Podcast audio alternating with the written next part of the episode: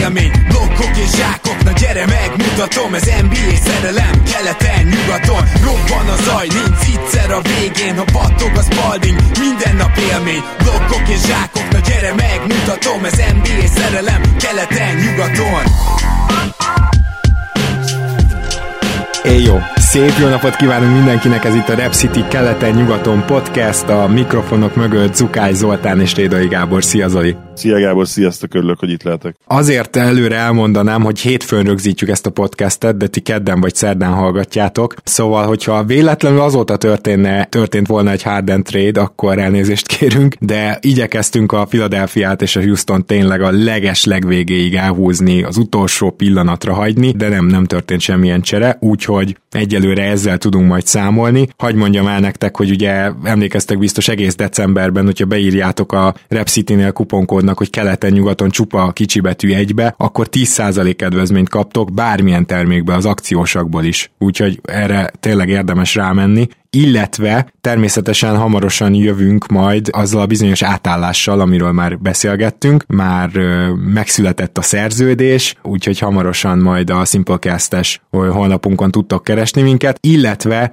ugye 24-e éjfélig tudjátok majd kitölteni, amiről tegnap is beszéltünk, vagyis a hétfői adásban, tehát a táblázatot, és majd lesz tipjáték ennek mentén, úgyhogy azt küldjétek el. Ilyen szempontból érdemes figyelni a Facebook oldalunkat, és természetesen a keleten-nyugaton játékukat gmail.com-ra várjuk majd a kitöltött táblázatokat, és hogy ma mai csapatainkba is végre bele tudjunk csapni, hát négy gárda maradt, aki ezt fejből most fel tudja sorolni, annak nem tudom, elutazok egy Jordan könyvvel, vagy valamit kitalálunk. Hogyha nem számoltátok volna ki, akkor ez a négy a New York Knicks, a Philadelphia és a Houston, ahogy már említettem, és a Chicago Bulls, és ehhez is van egy vendégünk, aki nem más, mint a kezdő öt szerkesztője és az egyik kedvenc podcast partnerünk Tóth Attila. Szia Ati! Sziasztok, én is örülök, hogy itt lehetek. Szia Light, én is üdvözlök! Na és akkor csapjunk is bele a New York Knicks csapatába, hogy keleten kezdjünk, és azzal a felütéssel kezdeném, hogy nagyon sokan írták a különböző off-season értékelésekbe, illetve podcastekbe is elhangzott az a, az a tételmondat, hogy a New York azzal csinált most jót magának, hogy gyakorlatilag nem csinált csinált semmit. Nem kötött egy hülye szerződést sem, igazából szignifikáns szerződéseket sem kötöttek, aki olyan játékosok alig kerültek a New York keretébe, akik pályára is léphetnek, tehát gyakorlatilag kivették Tibodó kezéből azt a lehetőséget, hogy jók legyenek, és nem is azt mondom, hogy Tom Tibodó egy olyan fantasztikus egyző, akivel mindenképpen jók lennének, de ő megpróbál nyerni a végletekig, még annak az árán is, hogy esetleg nem játszott fiatalokat, és ez a lehetőség most nem lesz a kezében. Tehát kicsit ilyen mesterséges tankolás ez, nem tudok erre jobb szót. Attila, te valami hasonlót írtál, azt hiszem, az off-season értékelődben. Igen, a, hát a Nix nem nagyon költött senkire szinte. Itt a Gordon Haywardnál volt, illetve felmerült, hogy négy év 100 millióért elviszik, vagy kicsit kevesebbért. Azt is meg tudtam volna valahogy magyarázni, de igazából így, hogy tényleg nem költöttek senkire, és a fiatalokkal mennek neki, meg mondjuk egy Alfred Paytonnal, meg egy Julius Randall-lel az évnek. Én szerintem jól csinálták ezt most. Igaz, hogy ez, a, ez minden rebuildnek a könnyebbik része, amikor nem vagy rombolni kell, vagy nem kell csinálni sem, hanem várni kell, hogy a fiatalokból mi lesz, aztán amikor az utolsó láncszemeket kell a helyére rakni, ott szokott a legtöbb csapat elvérezni. Ugye itt is ilyen a rebuild az egy félig, félig van megcsinálva igazából, mert első számú irányító az nem igazán van a csapatban, illetve olyan, olyan játékos, aki mondjuk másoknak is helyzetet teremteni, mert quickly irányító, de ő inkább dobó irányító, RG Beret meg magának tud helyzetet teremteni, csak másoknak nem. Úgyhogy ide még majd azért kell ember, de alapvetően igen, én is pozitívra értékeltem a kezdőtön is a, a Knicksnek az off-szezonját, úgyhogy kíváncsian várom, hogy mi lesz velük. Nem is feltétlenül a most következő idényben, bár ott is lesz egy-két dolog, ami ki fog derülni, de, de azt gondolom, hogy jövő nyáron azért nem lesznek ilyen, ilyen nyugodtak, illetve nem fognak ilyen passzívak lenni, és akkor majd ott dől el igazán, hogy, hogy mennyire tudták ezt a rebuildet megcsinálni, vagy nem. Igen, azért annyit én ehhez hozzátennék, és egyből dobnám is tovább a Zolinak, hogy ettől függetlenül Obi Topin nekem egyelőre nem tűnik ilyen potenciális sztárnak. É, tehát, hogy mondjuk ott, ott egy picit talán lehetett volna más irányba menni, de az is igaz, hogy Obi Topin meg top 5-be is vártak, tehát most ahhoz képest, hogy lecsúszott a New Yorkhoz, és ha jól tudom, New Yorki gyerek, ráadásul nagyon, nagyon kinézte magának a Knicks, szóval ezt a részét végül is értem, de az is izgalmas és érdekes lesz, hogy ha ennyire szerelmes Obi Topinba a Knicks, akkor Julius Randle-t majd elcserélik-e? Például erre egy tippet kérnék tőled, Zoli, így kezdésnek. Szerintem simán. Randle-t már tavaly is egy potenciális trade jelöltnek gondoltuk, ugye. Nyilvánvalóan a legértékesebb ugye a híres erőcsatár kollekcióból. Gar, igen. igen, kollekcióból, garnitúrából köszönöm. És, és mint ilyen valószínűleg a legjobb csereértéke is van. Nyilván ez az kellene azért, hogy, hogy most nyomjon egy, egy nagyon jó egyéni szezon, és szerintem erre minden lehetősége meg lesz, ami, ami a labdát illeti hogy mennyi labdát kap usage rate, illetve az is szerintem a keze alá játszik, hogy, hogy Obi Topin, bár ugyanazon a poszton játszik, mint ő, egyértelmű azért, hogy a, hogy a jelen pillanatban még inkább egy, egy kiegészítő szerepben lesz, és abban egyetértek veled, Gábor, hogy én se látok egy hatalmas ceilинget ennél a srácnál, viszont egy jó NBA karriert mindenképpen. És egyébként nekem tetszett a quickly húzás is, ahogy, ahogy Attila mondta. Ahogy, ahogy Attila gyorsan mondta, bocsi. Igen, köszönjük nem olyan rossz, volt már jobb is, lesz még jobb is, de nem is volt azért nagyon rossz. Ilyen 7 per 10, Á, azt köszönöm.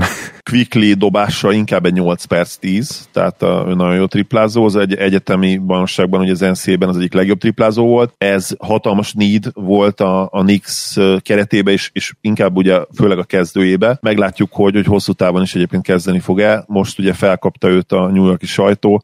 Viccesen volt is egy ilyen összehasonlítás, ugye, hogy a, a Knicks rommá verte, nem tudom, az egyik leggyeng, leggyeng, másik leggyengébb csapat játszottak, melyik, melyik is Detroitot verték megverték, azt hiszem nagyon Igen, meg. na, nagyon megverték, és akkor lehozták ugye címlapon, úgyhogy a Nets közben meg azt hiszem a Celtics-et intézte elésimet, szóval ezért rávilegít arra, hogy, hogy főleg a 35 és feletti korosztálynál azért még mindig a Knicks egyébként a, a kedvenc, a fiataloknál egyébként nem így van ez. Beszéltem két ismerősömmel is, akik kint élnek, illetve van egy játékosunk, egy ízigós, aki, aki szintén New Yorki Egyetemre jár, és mondta, hogy, hogy a Knicks-et a fiatalabb korosztályok már most már kirögik, mert logikus is egyébként, hogy egész életükben ugye gyakorlatilag gyenge volt a Knicks, és, és ez nem feltétlenül úgy működik, hogy apáról fiúra, apáról lányra száll ugye a szurkolói státusz, hanem azért számít, hogy mit csináltál, és, és jelen pillanatban a, a Brooklyn azért már sokkal erősebb, és, és ez a következő években nyilván még inkább kinyílhat ez az óló. Visszatérve arra, hogy mit csinált nyáron a Nix, nekem úgy összességében tényleg minden tetszett, és a legfontosabb az volt, hogy nem csináltak sok mindent. Én ezt egy kicsit sajnálom, hogy a Bolmaro piket nem tartották meg, ugye végül tovább cserélték, bár valószínűleg már nekik húztak, de, de a saját pikjükkel is én egyébként megnéztem volna, hogy,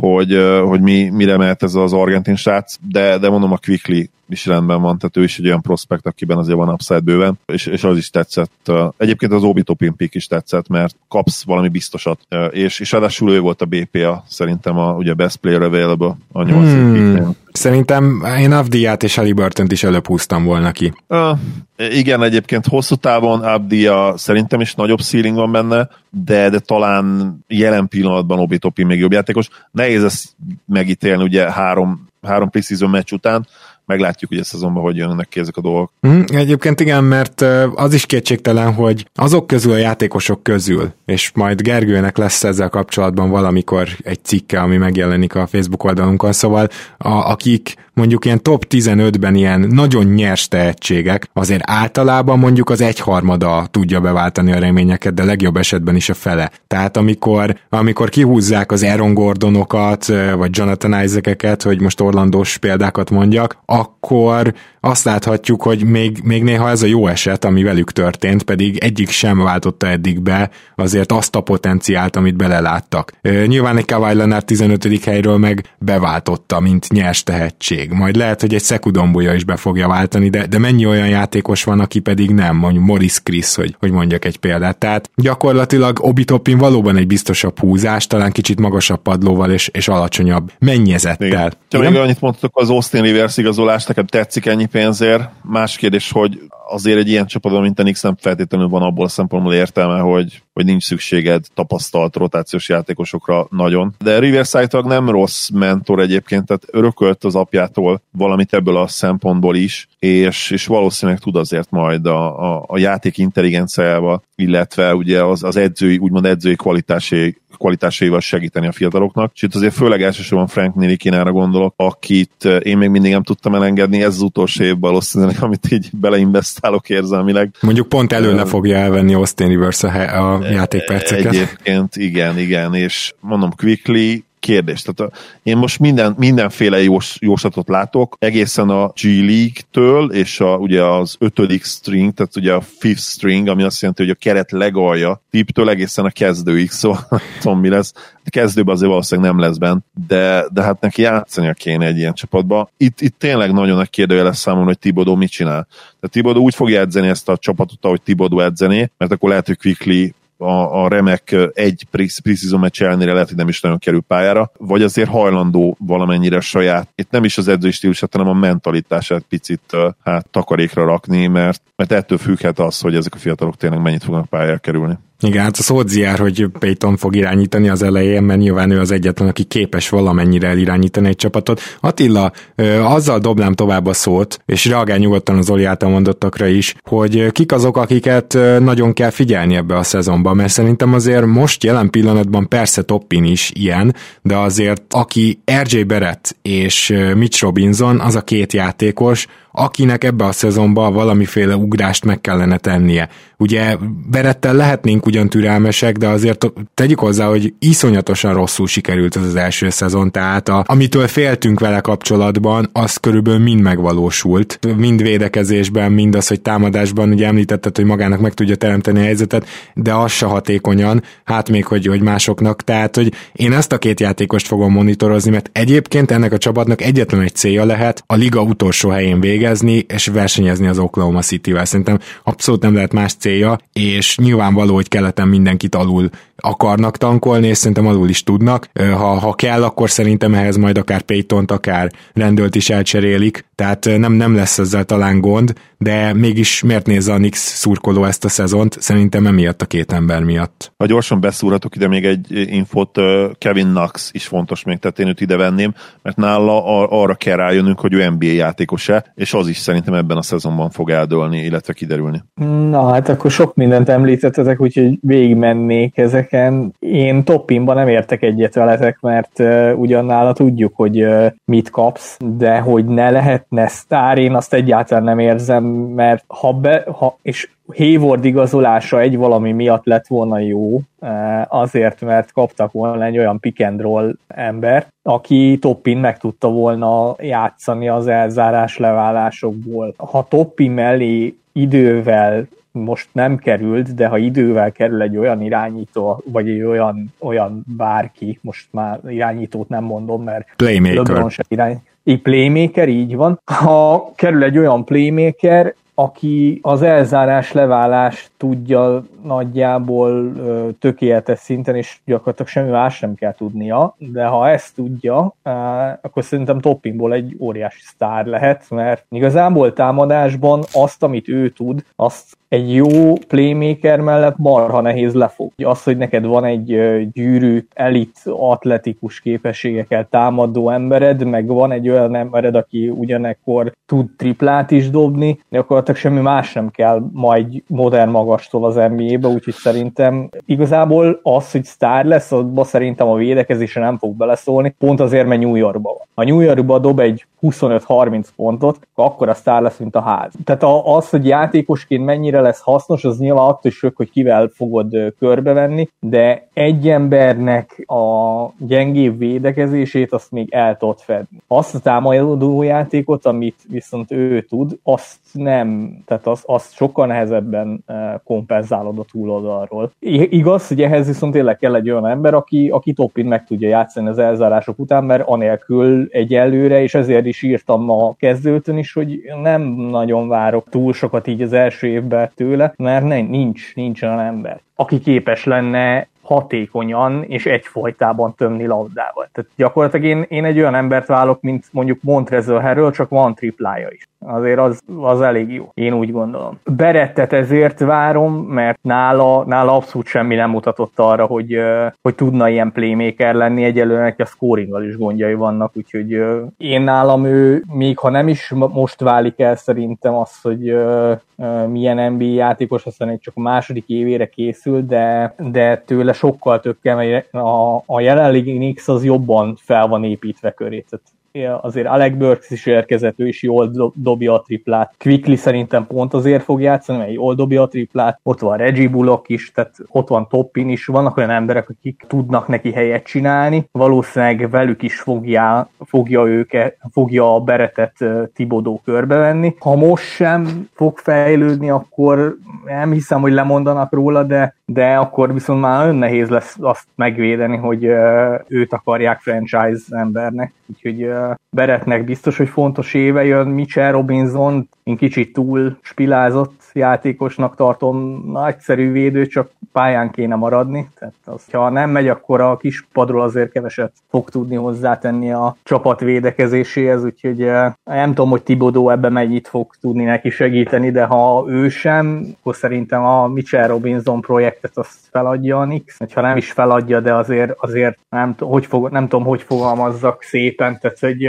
Ha egy nagyon komoly ajánlat jön mondjuk jövő nyáron, akkor azért nem, a, nem biztos, hogy meccselik. Igen, meg, meg igazából tehát átértékelik szerintem a szerepét, mert most még úgy van, még sok helyen olvasom, hogy Mitchell Robinson köré kell építkezni, mert Mitchell Robinson köré jelenleg lehetetlen építkezni, mert 25 perces játékosként nem, fog, nem fogsz tudni senki köré építkezni igen, Berett és Robinsonnak biztos, hogy fontos év jön. Én ezt a rendőlnek ezt az elcserélését, ezt bizonyos szempontból értem, hogy majd könnyedén elcserélik, bizonyos szempontból nem, mert rendőlnek van egy olyan hírneve, mint ami majd jön a Sixers Rockets vonalon beszélt, vagy kitárgyalandó James Hardenről, nél, vagy James Hardenhez hasonló írneve van neki is, nem jó vele együtt játszott, tök jó, azt hiszem 20-10-es volt tavaly Randall. Na most ez nagyszerűen mutat, szép statisztika, de Isten igazából nem, nem eh, hiszem, hogy kapkodnak érte a csapatok. Majd jövő nyáron leigazolja valaki, mint ahogy eh, Hassan Whiteside-ot idén veterán minimumért. Én nem hiszem, hogy rendelt még egyszer kitömik. Ha igen, azt szerintem marha nagy butaság. Tehát eh, a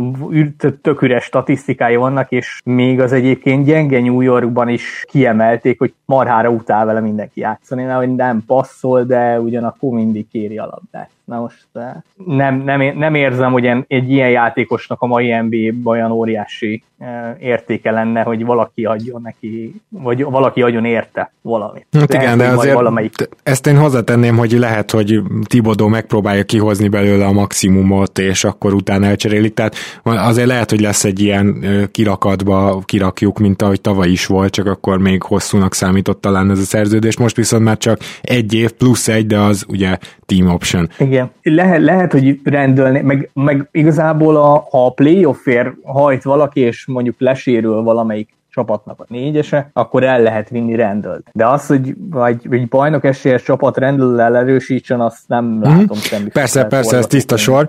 Beszéljünk arról, hogy hol végezhet ez a Nix, csak hogy mindenki rögzítse ezt.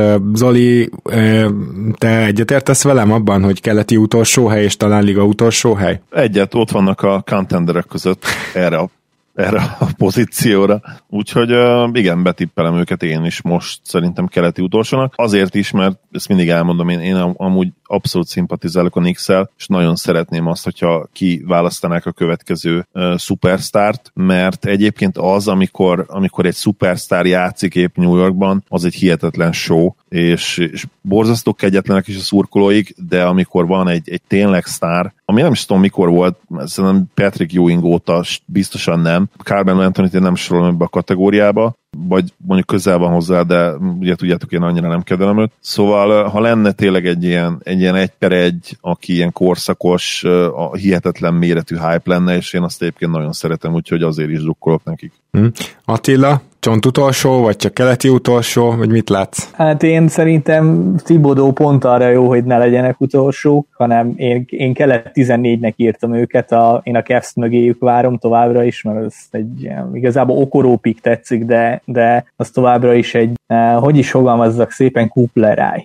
A Nix se áll sokkal jobban, de szerintem Tibodó az pont annyit ér, hogy egy csapatot megelőznek majd, és eh, mivel ő, ő nem tankol, tehát ő biztos, hogy a, ha rendelt meg a Rivers kell játszatni 40 percig, akkor őket fogja hmm. játszani. Meg Alfred payton igen. Igen. Igen, meg Alfred payton úgyhogy szerintem kelet 14, de ettől még lehetnek egy per egyek. Tehát, hogy Persze. a kelet 14-jel azt hiszem pont ugyanannyi esélyük van, mint hogyha ők lennének az utolsók. Én is megnéznék egy igazi szupersztár tehetséget egyébként a Knicksnél, mert ez a, ahogy most elkezdtek építkezni, az, az rendben van. Tehát az nem olyan, mint amit az elmúlt 15-20 évben csináltak. Igen, ez kellett volna, ez kellett volna 2014-ben elkezdeni amit most így 2019-ben sikerült, úgyhogy igen, nem rossz. Jó, viszont maradunk keleten, de csapatot váltunk, és igazából keleten és nyugaton is vagyunk már. Nem akarom, hogy egybe tárgyaljuk a Filit meg a Houston, de nyilván fel fognak majd merülni a dolgok.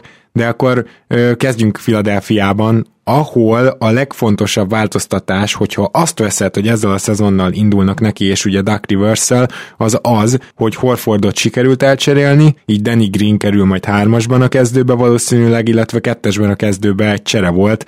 A, hát tavaly nem annyira jó évet lehozó Josh Richardson helyett Seth Curry, és akárhogy nézem ezt a, az átalakítást, szerintem a leg, talán legtalálóbb, amit mondhatunk, hogy leegyszerűsödött ez a keret. Nem kell majd foglalkozni azzal, hogy Horford mennyire nem beilleszthető négyes poszton, több lesz a spacing, ugyanakkor szinte biztosan gyengébb lesz a védekezés, és most már másodlagos ballhandlernek a nyoma sincs Simons mellett, tehát itt gyakorlatilag tavaly még azt mondhattuk, hogy Horford képes passzolni ugye ebből a tripla tetejéből, vagy mondjuk magas posztról, úgy értem, hogy a, a büntető tetejéről, tehát hogy neki megvan ez a, ez a plusz playmakingje. Hogy Josh Richardsonnak van egy ilyen másodlagos playmakingje, azt gondolom, hogy nem is vészes. A playoffban például kb. ő volt az egyetlen, aki érdemben le tudta ütni a labdát. Szóval, szóval ezt a dimenziót viszont cserébe elvesztette a Philadelphia, és nekem olyan érzésem van,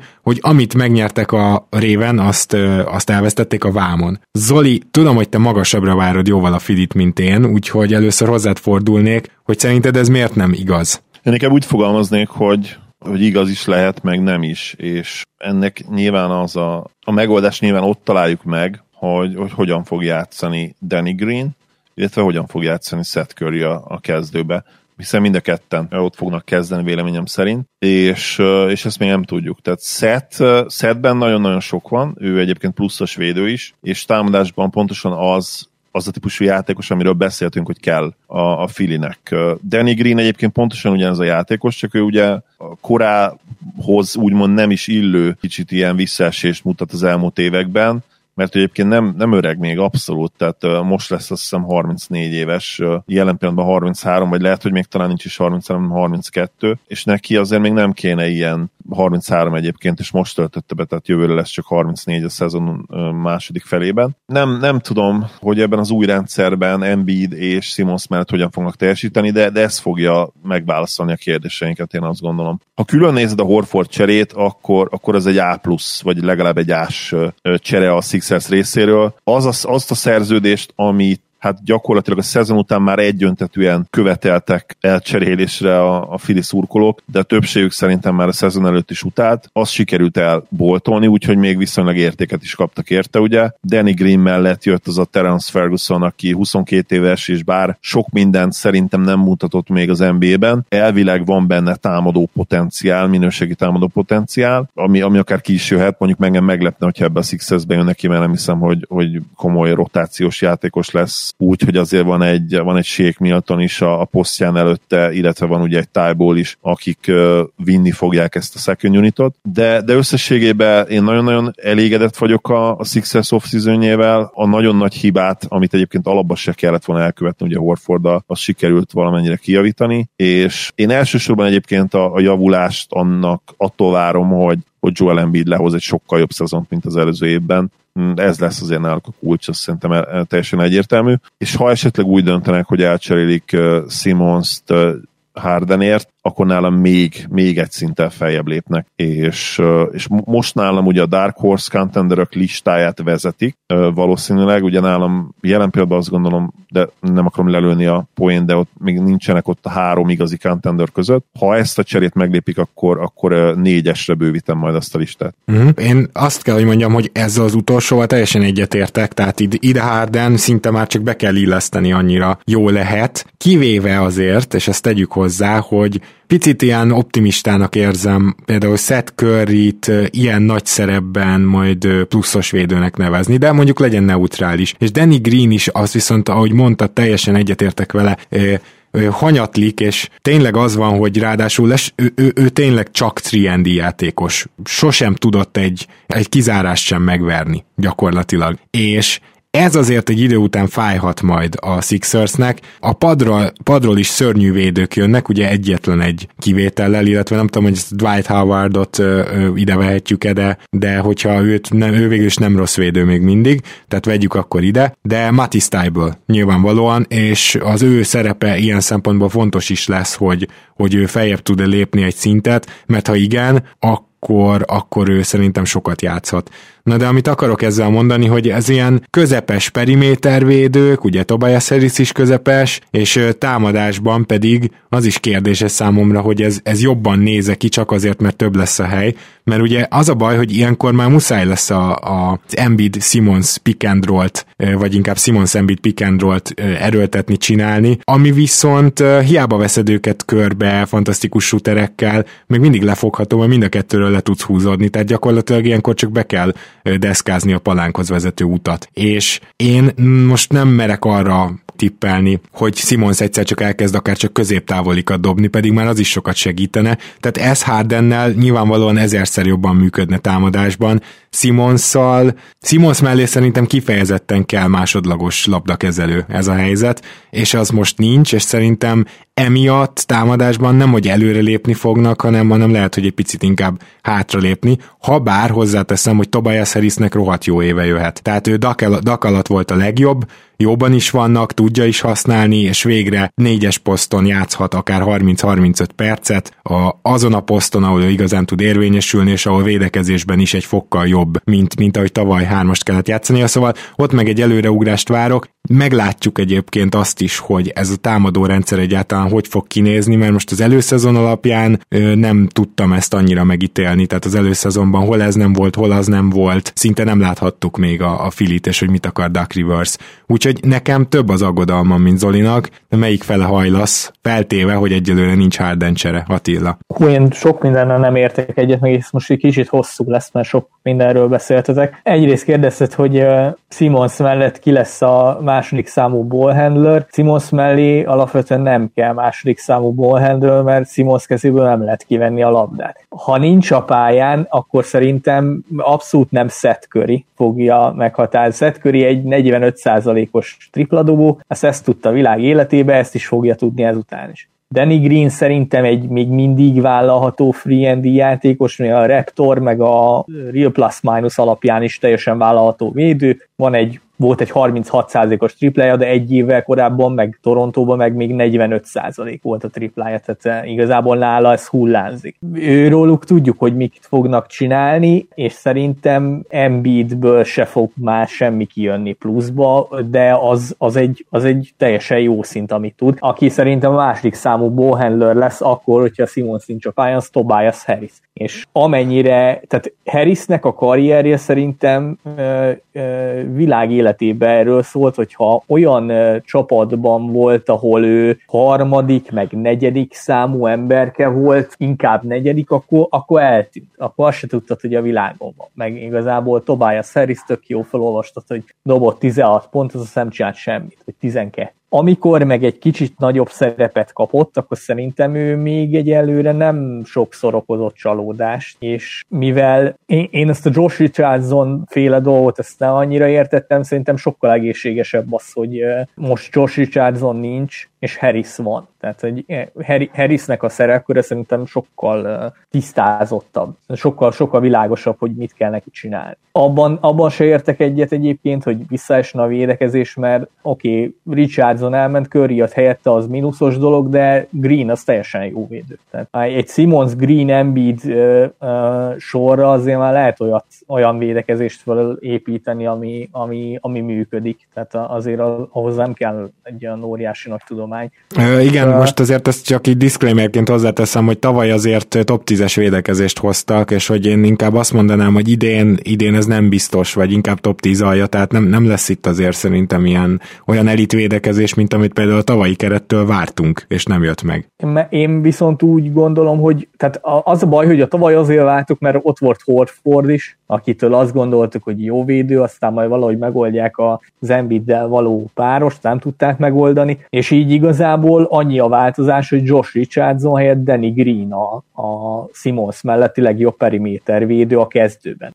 Viszont ahogy én azt se zárom ki, hogy javulni fognak, ugyanis a uh, Matis Tájból szerintem nagyobb szerepkört fog idén kapni. Ha ne adj Isten, ezt, ezt írtam is a cikkben, amit a Sixersről írtam, hogyha ne adj Isten, még a triplája javul, arról a 34 vagy 5 százalékról, amit dobott az első évben, pedig ő aztán tényleg így óriási fakezű játékosként érkezett a draftról. Most ha, ha 34-35-re esetleg mondjuk 37-re javul a triplája, nem, szerintem Seth Currynek ad, annyi volt a kezdő csapatba. Tehát, igen. Á, Szerintem is egyébként javulhatnak, tehát a védekezésben én is, én is oda várom őket abszolút. Szerintem a top 10 az, az sima, de engem azt se lehetne meg, hogyha ilyen 6., 7., vagy akár 5., 4., 5. helyre is odaérnének. Tehát potenciálban abszolút bennük van ez a védekezés, én azt gondolom. Igen, és hogyha Tájbul esetleg olyan szintre fejlődik, vagy esetleg nem, nem is fejlődik olyan szintre, hogy kezdő legyen, de, de mondjuk a meccsek bizonyos szakaszában, vagy a végjátékban már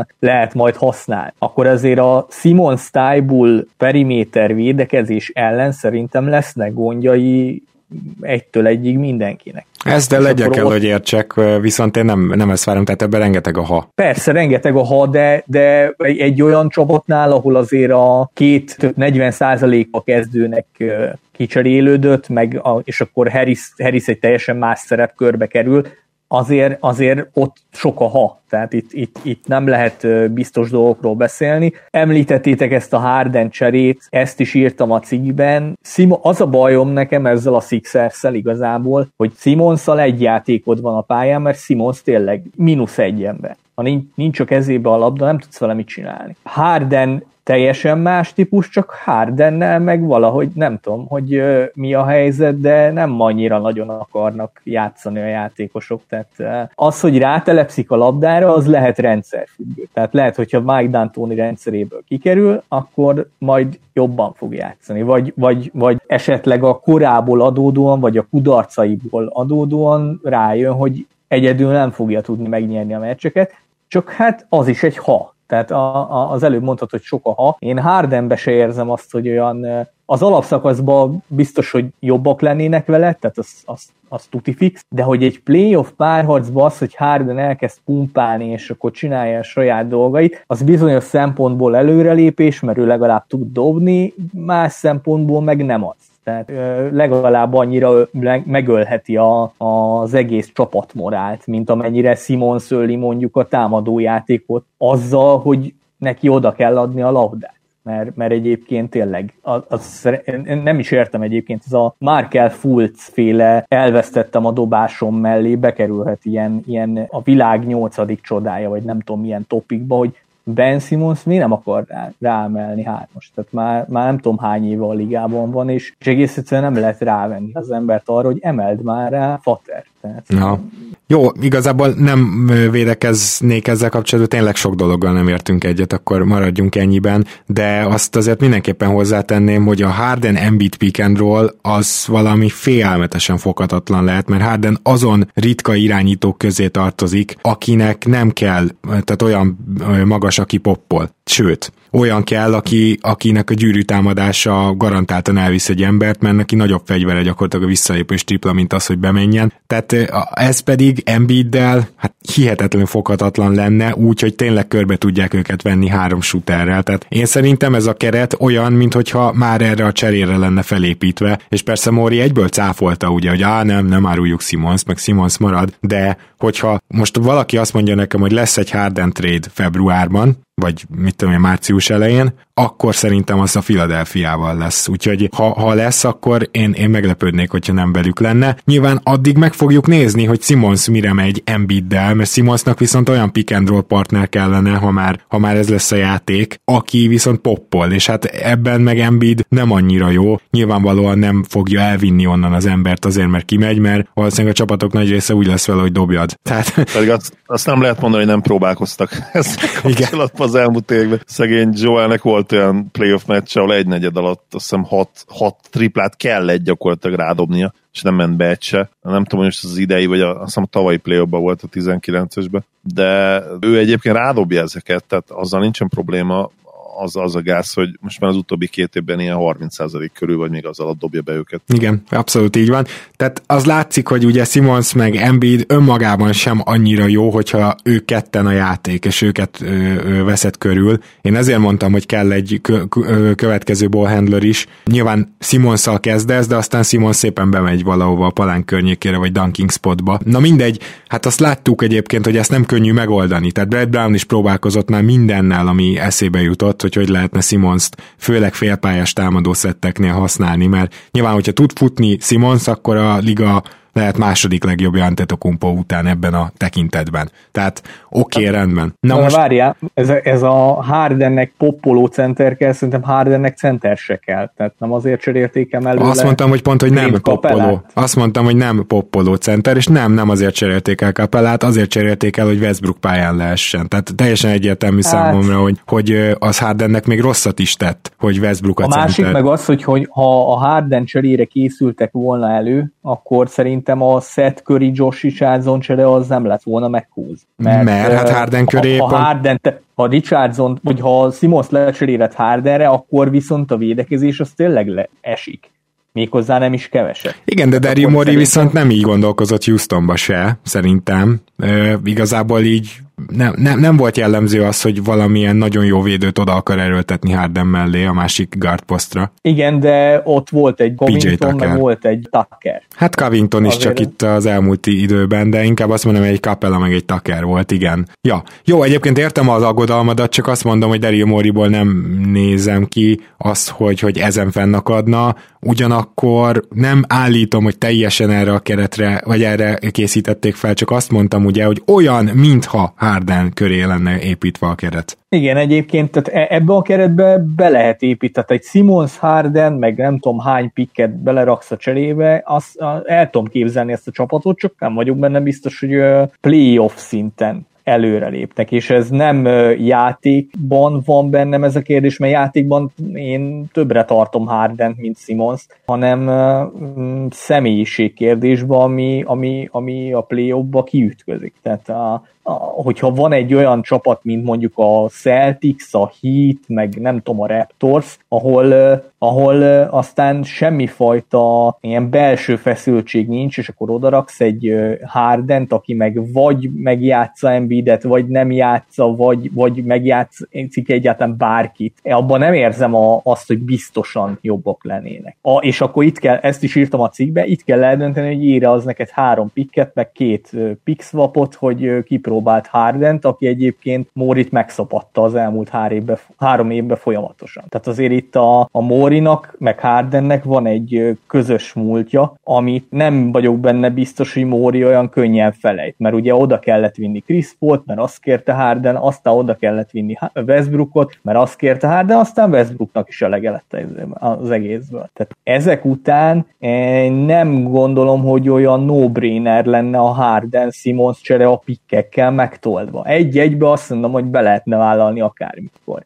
De az, hogy a Móri a Houston után a Sixersnek a jövőit is tönkrevágja, az azért nem biztos belefér neki most. Mielőtt megkérdezném Zolit, hogy csinálná a cserét, azért itt dobnám be az ilyen titkos elméletemet, amit több helyen már leírtam. A titkos elméletem az az, és ez a nyilvánvalóan nem fog megvalósulni, de valahol egy picit logikus lenne, hogyha a Sixers nem akar feltétlenül Simons mellé ennyi pikket beadni, akkor van egy olyan verzió is, hogy Simons egy harmadik csapatba megy, és ezt a harmadik csapatot rabolja le Houston, és akkor mondjuk a harmadik csapat is egy pikket ad, meg a Philly is egy pikket ad, és ugye mivel már ötször beharangoztam, hogy szerintem minnesota mekkora hát fit lenne Simons, ezért, ezért ki is dolgoztam magamban, hogy Anthony Edwards, Jared Carver, és mondjuk Okogi, vagy, vagy még, még valaki, egy Beasley-t, valakivel még leúzzák a minnesota és a Minnesota is ad pikket, és a Philly is ad pikket, és így menne körbe ez a hármas csere. Ezt most csak mint, mint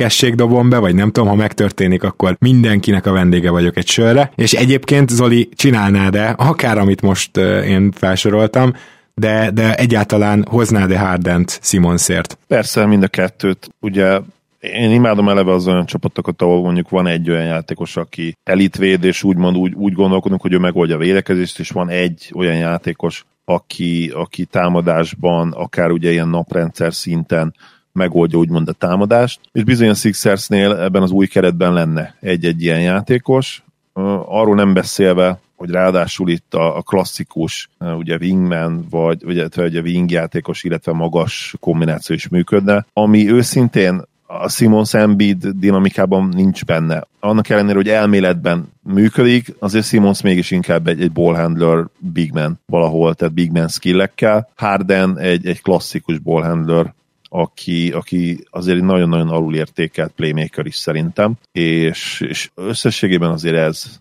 ez, a, ez ő lenne a vaj a pirítósra, tehát ennyire, ennyire jól mennének ők összeketten, és én, én mindenképpen csinálnám akármilyen kombinációban. No, akkor mindenki mondja azt be, hogy mire tippel a Filivel kapcsolatban. Vegyük most egyelőre úgy, hogy nem lesz Harden trade, vagy ha lesz, akkor nem Filibe megy. Ez a Philadelphia kelet szerintetek hanyadik helyen végez keleten. Én azzal kezdeném, mert én leszek messze leglejjebb, hogy szerintem a hetedik lesz a Philadelphia. Nem fogják tudni ezt működésre bírni támadásban ezt a, ezt a szerkezetet. Duck Riversről ki fog derülni, hogy inkább Chris Paul csapatai voltak, mint sem az övék, azok a, a Clippers csapatok, illetve Bostonról ne is beszéljünk, mert ott aztán bőven volt, aki helyette is, hogy úgy mondjam, hozza a játékot. Szóval Duck Rivers szerintem egy picit így a megítélés az ebben a szezonban rosszabb lesz, és, és mondom, hetedik helyre várom őket, Attila. Nálam javulni fognak kelet 5 lesz a vége, de nálam a másik négy csapat, a Heat, a Raptors, a Celtics meg a Bucks az biztosabb alapokon nyugszik. Tehát ott, ott tényleg nem kell semmiféle variálást eh, végrehajtani, itt azért kell, én nem hiszem, hogy vissza fognak esni, viszont én azt sem, tehát én, én ezzel a forgatókönyvvel nem számolok, hogy így fognak maradni. Én, én majdnem biztos vagyok benne, hogy Harden ide fog kerülni még a szezon előtt, vagy a szezon legelején. Most Móri is felvette ezt a pozíciót, hogy nem cseréljük Simons-t, a Rafael Stone is felvette, hogy akkor ez meg az kell. A végén szerintem meg fognak egyezni, és úgy viszont én kelet kettőre rakom őket. Úgy én is. Zoli? Nálam a plafon jelen pillanatban a Simon Szembit féle csapattal a második alapszakasz hely, viszont nem gondolom azt, hogy ezt elérik. Ellenben a padló az magasabbra került a tavalyi év óta, és az az ötödik hely nálam, tehát, tehát legrosszabb esetben az ötödik helyre várom őket. Kettőtől ötig, ha megtörténik a csere, akkor biztosabb lennék a második helybe, de akkor sem lenne nálam esély a, a Bucks alapszakasz trónjának az elvételére. Akkor menjünk át Houstonba, amit érintőlegesen már nyilván át is beszéltünk. Van-e bármilyen esély Attila szerinted arra, hogy Harden ebben az egész szezonban ott marad? Tehát minek kéne történnie? És ö, csak egy verziót felsorolnék, mielőtt válaszolsz, hogy ugye most olyan híreket kapunk, hogy azért eléggé vonakodnak Hardenért jelentős értéket adni a csapatok. És nyilvánvaló szerintem, hogy annyira azért nem sietnek Stonék, annyira nem, sige, nem siet az új vezetőség Houstonba, hogy Tyler Heroért odaadja. Ugye Jalen Brown, Pascal Siakam, tehát e, e, ez a vonal már inkább, csak nem tudom, hogy őket meg a csapatuk miért adná oda Hardenért, vagy, vagy feltétlenül odaadná-e. Ez tehát marad a Sixers vonal, és hogyha itt ragaszkodnak majd ahhoz, hogy Simons-t nem adják, ha végül nem tudnak megegyezni, akkor igenis ott állhat a Houston, hogy nincsen megfelelő ajánlat, amiért elengednék Hardent, és szerintem ezért van némi esély arra, hogy még egy Hardenes teljes szezont látunk Houstonban. Szerintem nincs. Én ezt a Simons vonalat nem érzem. Tehát az, hogy Dario Mori kijelenti, hogy nem cseréljük Simons, az körülbelül semmit nem jelent. Persze, hogy nem jelent semmit. Volt itt, volt itt egy össze, egy szedet itt az NBA, az NBA Magyarország csoportban, hogy akkor Móri kijelentette, hogy nem cseréli Chris Paul-t, három nappal később elcserélte, tehát ez, ez, ez semmit nem jelent, hogy ő azt mondta, hogy nem cseréli. Bocsi, még, még egy kis gyűjtemény, a... pici gyűjtemény Morival kapcsolatban, hogy ugye lenyilatkozta, hogy hát igen, most egy kicsit egy év, évszünetre elmegy, most egy picit visszavonulna, úgyhogy köszöni szépen Houstonba töltött időket, és egy hónapra eljelentették be Philadelphiába, de azt is megemlíthetjük, amikor mondta, hogy hát Carmelo Anthony mindenki félreérti, hogy miért mondja azt a média, hogy hamarosan kikerül a csapatból, három nappal később nem volt a csapatban, tehát Morinak tényleg a kérdéseit sem szabad elhinni. Igen, tehát meg, meg alapvetően ezt senkinek nem hinném el, mert nyilván senki nem vallja be, hogy ja, majd mi be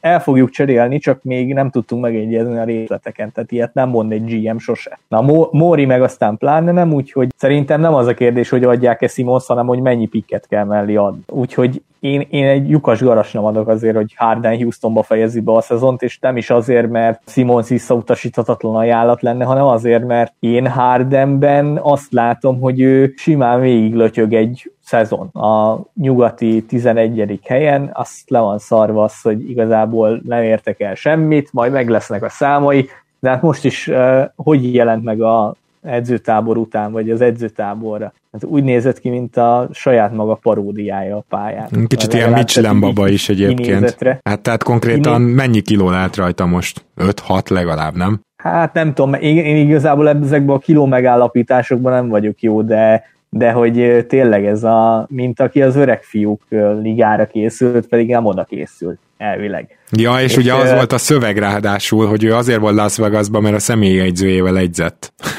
ja, igen, igen, igen, igen, persze, hogy ne. Na most uh, uh, Hardenben... Bocsánat, én viszont jó vagyok ebben, hogy megmondom nektek, hogy 4-5 kiló van rajta. Na, akkor én, én simán rámondtam volna egy tizet is. Tehát egy, úgy nézett ki, mint aki... Tehát tényleg ez a egy számmal kisebb rajta a ruha, akkor szépen kerekedik mindenhol. Ugye, ugye ez azért van így, mert sportrokról beszélünk, tehát alapban nagy az izomzatuk, és ha az Igen. izomzatra hízol rá, akkor még drasztikusabban néz ki utána. Igen, na, szóval tehát e, igazából nekem Hardennek a hozzáállásába simán bele, bele, tehát beleillik ebbe a forgatókönyvbe, hogy ő azt mondja, jó van gyerekek, hát nem cseréltetek -e, akkor most lötyögünk egy kicsit. És nem, tehát e, még ha nem is ez a még ha nem is lesz ez ennyire nyilvánvaló, mint amennyire nyilvánvalónak tűnt akkor, amikor tényleg megláttuk a pályán, ez kiderült, hogy megette a karácsonyi pulykát csak már, már december legelején. Ez a, ez a történet, ez nem feltétlenül segít szerintem a csapaton. És én nem gondolnám azt, hogy Harden láncokkal ott kell tartani, mert igazából egy tök jó játékos. El kell ismerni, hogy nagyon jó számai vannak, na, marha jó szkórer, de ha a sztárod nem elégedett, meg egyfolytában cserét kér, meg egyfolytában elégedetlenkedik, az a csapatra nincs jó hatással. Annál már sokkal többet ér, ha elcserélt Hardent, azt nyomsz egy, eh, egy tankot. Mert ha elcserélt Hardent, akkor azért ez nem egy jó csat. Tehát akkor ezzel a csapattal nem nagyon lehet a playoff a célod. Ha meg megtartott Hardent, akkor meg így hát, megpróbálhatsz bejutni a nyolc közé. Na de most ennek én nem látom sok értelmét, ezért se gondolnám azt, hogy Harden maradni fog. Mert, mert, mert nincs értelme egész egyszerűen még egy évet húzni, és szerintem lejjebb fog menni a cseréértéket. Tehát ha egy évig lötyög, meg egy évig szabotálja a, a Rockets-et, akkor nem, nem, nem, akkor nem fognak érte többet ajánlani. Tehát én Tyler Hero-t biztos nem adnám oda érte jelenleg de, de Ben Simmons meg annyira adja magát tényleg, hogy nem, nem, én nem látom, hogy az, az a szál az ne valósulna meg. Igen, ez kicsit olyan, mint a Volcsere volt, tehát hogy ott is annyira látszott, hogy az egyetlen tényleg reális lehetőség, és akkor meg is valósult, de akkor valahogy nagyon furán tudjuk csak megítélni, hogy mit várunk ettől a Houston-tól, ahogy Attila, te is mondtad, ugye, tehát én is azt mondtam, hogy némi esély van arra, hogy marad Harden, és emellett tartan, tartanám is magam, hogy némi egy pici van, de nem sok, Christian Wooddal megkötötték szerintem az egyik legjobb árértékarányú szerződést az egész off-seasonben. És igazából John Wall is jól néz ki a preseason meccsek alapján. Nem csak, hogy az Achilles sérülés nem látszik rajta, de ezt mondtuk is ugye Zoli, hogy, hogy azért neki volt egy fél éve rákészülni erre az egész történetre teljesen százszázalékosan. Tehát John Wall is jól néz ki, esküszöm még Demarcus Cousins is legalább úgy a Golden State-es Cousinsra emlékeztet. Tehát itt egyébként vannak jól kinéző játékosok, és ez a kérdés, hogy ha Harden végigmarad, akkor ez a keret ez most erősödötte, illetve ha Harden elmegy, akkor van-e bármi esélyük a playoffra mondjuk Simonszal, mit gondolsz Zoli? Mm. Tegyük fel mondjuk, hogy John Wall nagyjából végigjátsza a szezont, esetleg a back-to-back-eken nem játszik. A, a Simons Wall duo nem jó fit nekem uh-huh. igazából alapvetően, de mégis azért mondanám, hogy valamennyi esélyük marad, mert végre meglátnánk abban a szerepben őt, és itt most természetesen Ben Simonsra gondolok, amit hát vizionáltunk neki, és amit szeretnénk, hogy tényleg egy csapatot úgymond odaadsz neki, és ez Joel Embiid mellett azért soha nem történt meg, legyünk őszinték a Sixersben, akkor sem, amikor embiid nem játszott, mert akkor még nem volt elég jó. Ugye Ben Simmons, illetve hát ő is ugye kijött egy teljes szezon, és, és, és így az újon CV-ben, az igazi újon CV-ben nem sem volt annó esélye rá, hogy, hogy kipróbálja ezt a, ezt a legnagyobb tehetség vagyok a csapatban szerepet. Itt azért egyértelműen ez megtörtént a Rocketsnél, és egyébként Christian Wood szerződésével kapcsolatban azt gondolom, hogy így is azért van benne kockázat, hiszen, hiszen ez a srác még mindig egy úgymond ismeretlen játékos, egy, egy szezon után is, de nagyon jó upside is van benne. Tehát ez most az egyik preseason meccsről, azt hiszem, 27-11-et lehozott, három asszisztal, meg azt hiszem volt blokk is bőven két-három talán, azért ez megmutatta. Egy meccs és preseason meccs, de, de rávilágít arra, hogy, hogy itt azért van bőven potenciális. Összességében a keret Harden nélkül nyilvánvalóan azért most már hát erősen középszerű. Ez nem az a keret, amelyik majdnem kiverte ugye a Warriors-t 2017-ben, Harden nélkül sem, de összességében, hogyha tudnak egy Ben Simmons szerezni azért a James Hardenért, akit szerintem is mindenképpen el fognak cserélni, tehát innen nem lesz visszaút, kérdés csak amikor, akkor összességében azért jól jönnek ki a dologból és, és akár már rövid távon is. Még amit így hozzátennék ehhez, az az, hogy én azért vagyok biztos abban, hogyha megtörténik a csere, akkor nem fognak playoffba jutni, mert szerintem akkor abban a pillanatban elkezdik árulni Gordont is, és Takert is, és a, a meggyőződésem, hogy mind a kettőre lesz érdeklődő, Gordonra nyilván kicsit kevesebb, Takert azonnal, azonnal vinné legalább 3-4 contender vagy Dark Horse contender, és az is lehet, hogy még a Harden csomag része is lehet akár.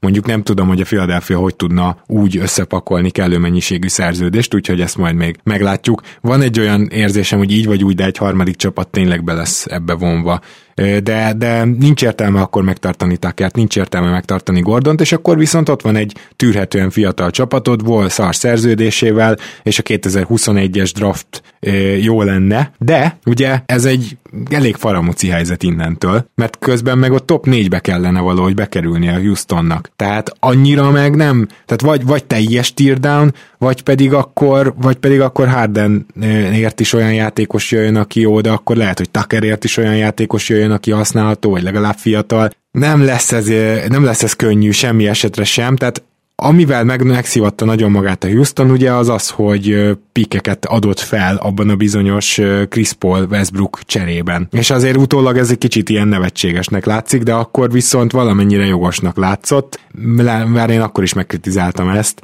Szóval, szóval ez most nagyon fájhat szerintem a Houstonnak, és mondom, nem hiszem, hogy akkor bejutnának playoffba, hogyha ez a csere minél hamarabb megtörténik, viszont be akarnának mégiscsak jutni, talán, mert nincs náluk a pikük, szóval azt a tirdánt meg nem bírom elképzelni se, amiben a Houston esélyes lesz a top 4-re. Tehát ahhoz azért nagyon durván szét kéne kapni ezt a keretet. Úgyhogy én tippelnék is egyet, bár lehetetlennek tűnik, de ha és amennyiben marad Harden, és minden így marad, akkor szerintem ez a hatodik, hetedik csapat lesz nyugaton, hogyha nem, hogyha szétkapják őket, akkor 10-11. helyig is visszasüllyedhetnek. Attila? Én a cikkben nyugat 9-et írtam, mert én azzal számolok, vagy illetve akkor azzal számoltam, most már, most már azzal számolok, hogy még talán a szezon előtt is lesz csere. A cikkírásakor azzal számoltam, hogy valamikor a szezon közben esetleg, illetve az a baj, hogy én nem tudom kizárni azt, hogy uh, Vol Cousins meg D- David Mava Nvaba. Nvaba, azt hiszem úgy mondják. Igen. Szóval David Achillesből jön, mind a három. Igen. Na most azért az, tehát egy, egy ilyen játékos egy csapatban is sok, de az, hogy három embered, és akkor mondjuk Cousins biztos, hogy rotáció ember, vol ugye kezdőirányító, azért ez nagyon-nagyon necces. Az, azzal számolni szerintem teljes wishful thinking, hogy, hogy ők kibírják az egész szezon. Nem, nem gondolnám ezt. Igazából az a baj, hogy amit beszéltetek, hogyha Harden elmegy Simonszért, akkor se olyan rossz ez a keret, hogy elég, eléggé tudjon tankolni ahhoz, hogy náluk maradjon a pick. Úgyhogy nem, nem tudom, én, én biztos, hogy nem várom play a Houston-t a jelenlegi körülmények között. Ha Hardenben több profizmus lenne, akkor esetleg el tudnám ugye azt képzelni, hogy egész szezonra marad, és akkor bejutnak a play de akkor is ilyen nyugat 7-8 talán, így nem. Így, így, így szerintem nem lesznek playoffosok egyik forgatókönyvben sem.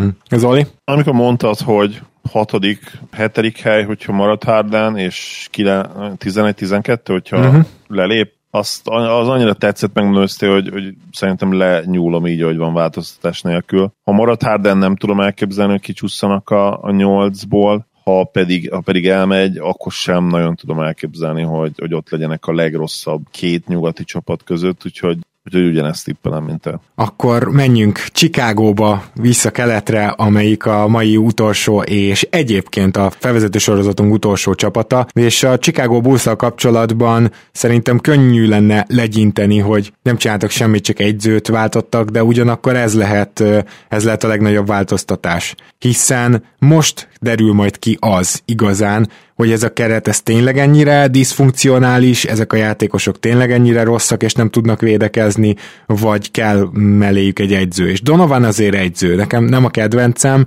sőt emlékeim szerint Zolin neked sem, de, de abba biztos vagyok, hogy azért Donovan szintlépés lehet. És hogyha Donovannal sem tud ez a keret megfelelően teljesíteni, ami mondjuk azt jelenteni, hogy legalább harcba vannak a playoffért, akkor azért ez a ilyen felmérő év, ami most jön, ez rá fog mutatni arra, hogy itt sajnos újra előről kell kezdeni az építkezést. És hogyha tippelnem kéne, akkor én inkább e felé hajlok. Szerintem sajnos, sajnos kezdek lemondani Markanenről, sajnos Wendell Carter Jr. kicsit sokat sérült, Zach Levin köré nem tudom elképzelni, hogy csapatot építs, de, de nem is nagyon tudom azt se elképzelni, hogy ő ne egy six-man legyen legjobb ö, szerepében úgymond. Ezt meg nyilván ezzel a szerződéssel nem fog megtörténni. Kobe White-ba nem tudom, hogy irányítóként van-e annyi playmaking, hogy, hogy egyszer majd, hogy is mondjam csak, a Bullsnak a legnagyobb usage százalékkal rendelkező játékosa legyen. Úgyhogy sokkal több a kérdőjel, és ezeket a kérdéseket nem fogja tudni Donovan sem megválaszolni szerintem. Attila, te mit látsz, illetve buzdrukkerként mivel lennél igazán elégedett, hogyha most egy nagyon jó draft picketek lenne, vagy hogyha valami fényt látnátok az alagút végén, és Markanen is felrobbanna, meg nem tudom én, Wendell Carter Jr. is, Levin valamennyire elkezdene védekezni, tehát minek örülné jobban? Hát annak örülnék a legjobban, ha tényleg kiderülne a, a játékosokról, hogy mit tudnak, és uh, amit elmondtál, azon nagyjából egyet is értek, hogy uh, egyrészt Donovan nekem se a kedvencem. Uh, ha eredményeket kéne elérni, akkor nem tudom, hogy ő lenne a legjobb megoldás, vagy ő lett volna a legjobb megoldás. Viszont ugye ennek jövőre szerződést kell adni. Lejár az újon szerződése, és, és muszáj eldönteni, hogy és talán még épp időben sikerült kitakarítani mindenkit. A, Bocs, hogy közbeszúrok, de akkor azt te is, te is kizártnak tartott teljesen, hogy Markanen megkapja előzetesen a hosszabbítást, tehát most a következő egy hónapban. Nem, most a délelőtt olvastam is egy hírt, hogy nem nagyon állnak közele a megállapodáshoz, és igazából nincs is mire, mert, mert Markanenből nem láttuk azt, amit elvileg a draftolásakor ö, ö, látott bele mindenki, vagy a szakértők, vagy a a, a játékos megfigyelők. Muszáj meg, viszont, viszont ugye nem is volt ö, olyan környezetben, hogy, ö, hogy egyrészt fejlődhessen, másrészt meg, hogy mondjuk szerepkör találjanak neki. Mert Jim Boylannek volt egy jó fél éve, én is nagyszerűen bedöltem neki, tavaly azt vártam, hogy jó, majd milyen jó lesz nézni a, a bulls aztán nagyon jó volt nézni, nagyjából egy olyan másfél percig, aztán kikacs. Idén Donovan arra biztos, hogy jó lesz, hogy ő már legalább látott nyerő kosárlabdát. Tehát ő tudja, hogy kiből mi lehet, mi lehet a szerepköre, és abban fogja játszatni. Aztán, hogy Markanen elég jó lesz, azt nem tudom.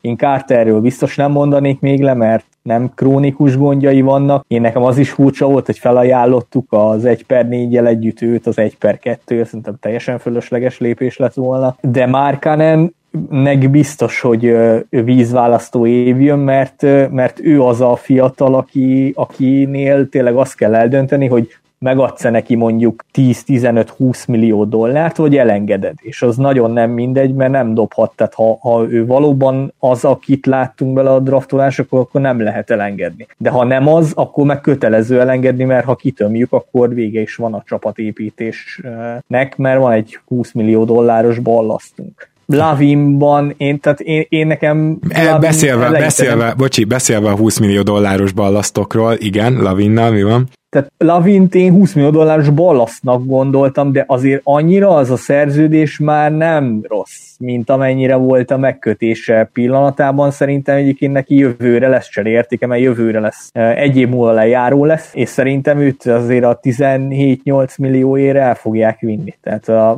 valakinek be fog férni ez, majd ad más vagy hosszabb szerződést, de azért annyira nem rossz játékos Lavin, mint amennyire gondoltam, hogy az. A Porter lejáró szerintem vele nem számolunk, ugye Patrick Williams az részben az ő posztjára érkezett, úgyhogy Isten igazából ez a szezon szerintem Márkán erről fog szólni, mert, mert tényleg, mert, ná, mert nála dönteni kell. Carternél, Kobe White-nál nem kell dönteni, Williamsről fog még nyilván szólni, hogy mennyit tud fejlődni, esetleg ő, ő lesz-e tényleg az a, az a teljesen all-around játékos, akit várunk tőle, de, de ha, ha a Finn jó lesz, akkor jó szezonunk lesz, ha nem lesz jó, akkor meg a, az, az se baj, mert akkor legalább tényleg tudunk dönteni, hogy akkor már nem számolunk. Csak szerintem az egyetlen cél az most az lehet, a playoff nem lehet cél, ilyen paddal, ezt, bocsánat, ezt a padot azt föl szeretném sorolni, ha Kobe White bekerül a kezdőbe, akkor az a padunk, hogy Thomas Satoranski, Garrett Temple, Patrick Williams, aki újonc, ugye, a Levitéz lett Ted Young, Cristiano Felicio, Ryan Archidiakono, Denzel Valentine, Chandler Hutchison, Daniel Gafford és Luke Corney. Na most nem, nincs előttem az, az összes csapat cserepadja, de nem lennék meglepődve, ha az a liga legrosszabb játékos állománya lenne a hatodiktól a tizenötödik játékosig bezárólag. Közel van, közel van. Ezzel, ez, ezzel, nem, ez, tehát egy, ezzel szerintem a playoff nem lehet reális elvárás, viszont ettől függetlenül nem feltétlenül kell tankolni se. Tehát az, hogy most letankoljunk egy évet, nem, nem, nem kell. Meg kell nézni, hogy egy működő rendszerben, amit egyébként egy White, Lavin, Porter, Markanen, Carter ötössel meg lehet csinálni, hogy ott hogy mutat Markanen, tehát milyen egy, milyen egy normális csapatban, amit Donovennel esetleg láthatunk majd. Igen. Ha nem jó, e, kész. Ha jó, az is jó. De, de ha Márkanemből megint nem tudunk meg semmit, meg megint edzőt váltunk fél évkor, ami valószínűleg nem lesz, nem fog megtörténni, de, de a, akkor nincs értelme, mint ahogy az előző két évnek semmi értelme nem volt, mert volt egy Fred Hoiberg, meg utána Jim Boylan, tehát Lauri Markan erről semmit nem tudunk konkrétan. Zoli? Illetve amit tudunk, vagy kezd kezdünk sejteni, az meg nem, nem egy pozitív dolog. Tehát uh, én abban nem feltétlenül hiszek, hogy, hogy be nem mondta Attila se szó szerint ugye, hogy, hogy a legnagyobb oka annak, hogy, hogy Loriból nem jött ki a, a konzisztens jó teljesítmény, hogy, hogy az edzők. Lehet, hogy ezt ki is mondaná, én ebben nem vagyok biztos még, és de remélem, hogy egyébként így lesz, mert meg, nekem nem hát bocsánat, bocsánat, ez a szezon fogja megadni a választ, ezért kellett egy normális edzőt idehozni, hogy most Márkánen az edzők miatt volt rossz, vagy nem fejlődött annyit, vagy esetleg saját jogon Igen. tud ennyit, és akkor, akkor el kell tőle köszönni. Igen, az, az mondjuk mindenképp azt támasztaná alá, ugye, a, amit a finn válogatottban csinált elég sokszor most már, az, az azért azt támasztaná alá, hogy valószínűleg nagyobb szerepet játszottak ebbe az edzők, illetve a rendszer, vagy nem tudom, hogy Zach Levinnek itt milyen szerepe lehet, ugye ez, ez is egy érdekes dinamika lehet, hogyha fiatalok fejlődéséről van szó. Azzal egyetértek egyébként Attilával szintén, hogy, hogy Zach Levin bár ugye mi nem vagyunk, hát hogy is mondjam, hatalmas fanya itt a, itt a műsorban, annál azért jobb, mint amit előzetesen vártam, és bizonyos rendszerekben egészen jó használható lenne, de nyilván nagyon sok védekezéssel kéne körbevenni őt, és, és másodlagos playmakerként kellene játszania. Ugye velünk kapcsolatban, a dallas kapcsolatban is szóba hozták őt, ez egy nagyon érdekes plegyka volt, és uh, ugye Májer Gyuri barátunk mondta, hogy szerinte egészen érdekes dolog is kisülhetne ebből, és nem feltétlenül negatív irányban. Ha, hajlok arra, hogy akár egyet is értsek, de nyilván ez egy ilyen, ez egy olyan move lenne a következő nyárra, hogy esetleg mindenki másról lemaradtunk, és akkor valami kreatív dolgot kell csinálni amiben lehet még upside. És ugye a buszban lehet-e upside mindenképpen, uh, ugye Carni Szovasz első éve lesz ez, illetve hogy a most zártuk az első off Én nagyon bízom benne hosszú távon, és, és talán meg lehet azt csinálni, hogy, hogy választ kapsz úgy ezekre a kérdésekre, amiket ugye említettünk, hogy, hogy mellette azért tudsz egy kicsit tankolni is, vagy, vagy ott tudsz lenni, ha nem is tankolsz, de legalábbis ott vagy a legrosszabb csapatok között, és jó esélyed van megint szerezni valakit a drafton, illetve most szerezni valakit, akiben valószínűleg franchise player potenciál is van, mert azt gondolom, hogy Patrick Williams azért nem ez a játékos nagy esélye, de ez nem feltétlenül kritika, hiszen a jelenlegi ismereteink szerint az is elképzelt, hogy ezen a drafton nem volt ilyen játékos. Mm. Most egyértelműen benne mm. lett volna ez. Szerintem egy-kettő majd kiemelkedik, de, de tényleg nem volt előre tudhatóan franchise player potenciállal rendelkező srác ezen a, ezen a bőrzén. Hagy menjek még neki egy legutolsó Boylan rendnek. már, már épp elég volt az elmúlt években, de sose elég, úgy érzem. Csak annyit akarok mondani, hogy ami miatt lehet reménykedni ezeknek a kérdéseknek a pozitív válaszában, hogy úgy mondjam, az mindenképpen az, hogy Boylan azért olyan dolgokat csinált itt meg rendszer néven, ami nagyon kevesen próbálnak meg, és azonnal belebuknak. Tehát ugye az egyik ilyen volt az, hogy emlékeztek biztos, amikor három-négy éve mindenki azon röhögött már, hogy Jason Kidd még mindig ezt az agyoncsapdázós védekezést erőlteti, mert hogy egyszerűen túlságosan kinyílnak, és azért a komolyabb NBA csapatok ezt kihasználják, és hiába a nagy kezek, meg hiába az atletikus védők nem lehetett ezt megcsinálni. És akkor Jason Kidd ebbe bukott bele konkrétan, tehát ez volt talán, a, ami leginkább előre mozdította azt, hogy ő, őt menesztették a Bucks padjáról. Na most ezt három év vagy két évvel később, két-három évvel később szinte egy az egybe megpróbálta megcsinálni Jim Boylan védekezés címén, és ez az, amiért nem merem egyszerűen védekezésbe leírni ezeket a játékosokat és ezt a csapatot, mert az NBA-be ezt nem tudod megcsinálni. Mindeközben viszont ugye 12 lett a Bulls védekezésben, ami, ami mégiscsak extra, és az a furcsa, hogy nem néztek ki Chris Dunnon kívül jó egyéni védőnek a játékosaik.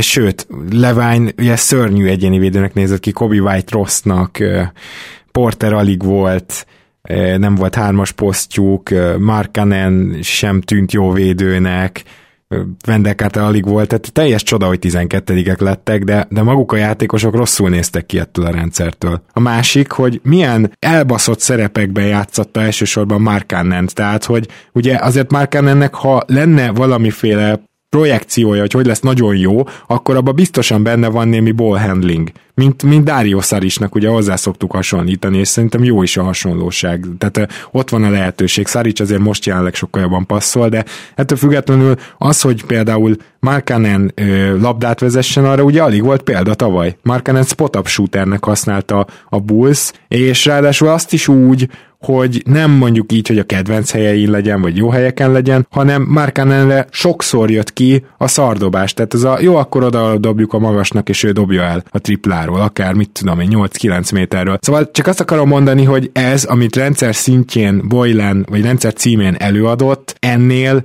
biztos vagyok benne, hogy Donovan sokkal jobbat tud, és jobb szerepekbe is lesznek a játékosok, hogy ez adhat okot a reményre. Ugyanakkor so, egy csapatnál sem vagyok annyira biztos a helyezésben, amit be akarok mondani, na jó, talán a Bucksnál, de, de mint a, mint a Bullsba. Ha ez a Bulls nem lesz 12 akkor valamit nagyon, nem tudom, valami nagyon máshogy fog történni, mint várom, mert szerintem egyértelműen erősebb annál a három csapatnál, aki alatta van, ugyanakkor mindenki másnál meg egyértelműen gyengébb. Tehát azon se csodálkoznék, hogyha úgy lennének 12-ek, hogy egy 4-5 győzelem választaná el lefelé is, meg felfelé is őket. Attila? Nálam 11-ek lettek, mert én a Charlotte-ot nem érzem annyira ezzel a jelenlegi felállása, meg főleg úgy, hogy Ból lett az első számú irányító. Szerintem egyébként Donovan-nel nyilván javulni fog a játék, tehát én is azt várom, hogy te, hogy a rendszer jobb lesz. És ez szerintem pont annyira elég lesz, hogy van egy viszonylag normálisan verte kezdőtös,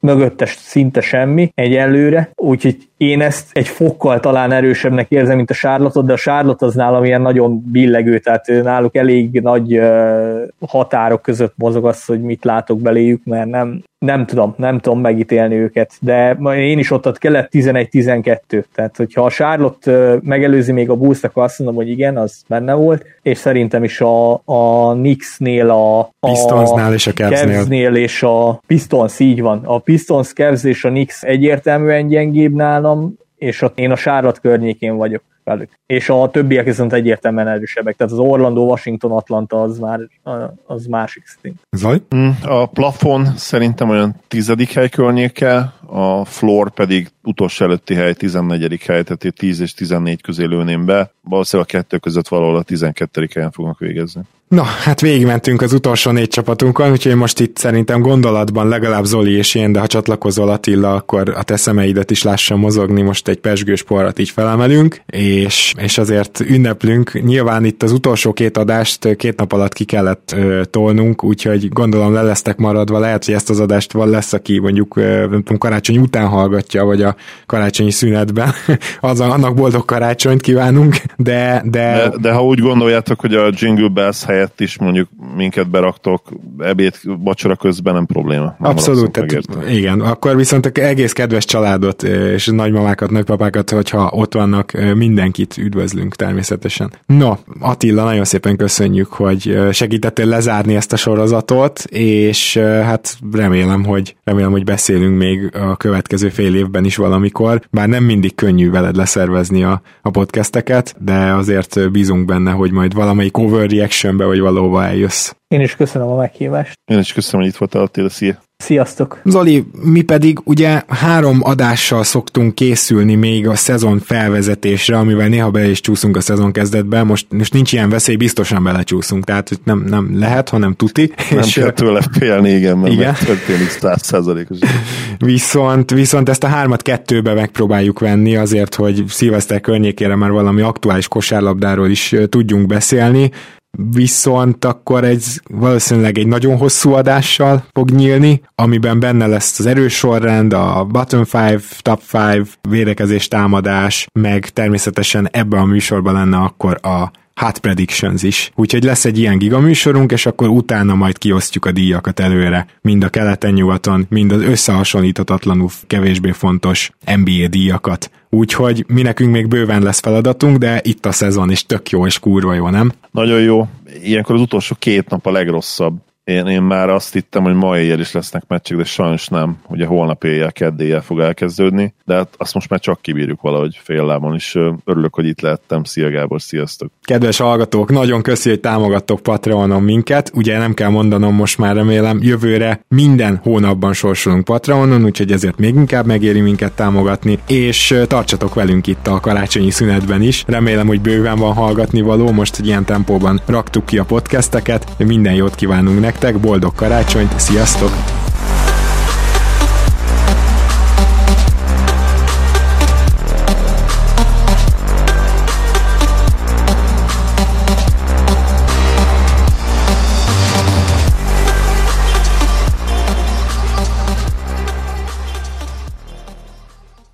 Ha más podcastekre is kíváncsi vagy, hallgassd meg a Béton műsor ajánlóját. El tudod képzelni, hogy a podcastet, amit éppen most hallgattál, fél év múlva már a mesterséges intelligencia generálja? Mi sem. De ha érdekel, eljött már a gépek lázadása. Hallgass bele az Embertelen podcastbe. Orsós Lajos vagyok, a műsor házigazdája. Egyelőre még élőben. Egyelőre. Fedezzük fel együtt, hogyan ismerkedik, randizik, mesél és vitatkozik Betty és Péter, két teljesen mesterséges intelligencia. Lajos, a podcast címét mond még egyszer, Léci. Oké. Okay. Embertelen podcast. Ez a műsor a Béton közösség tagja.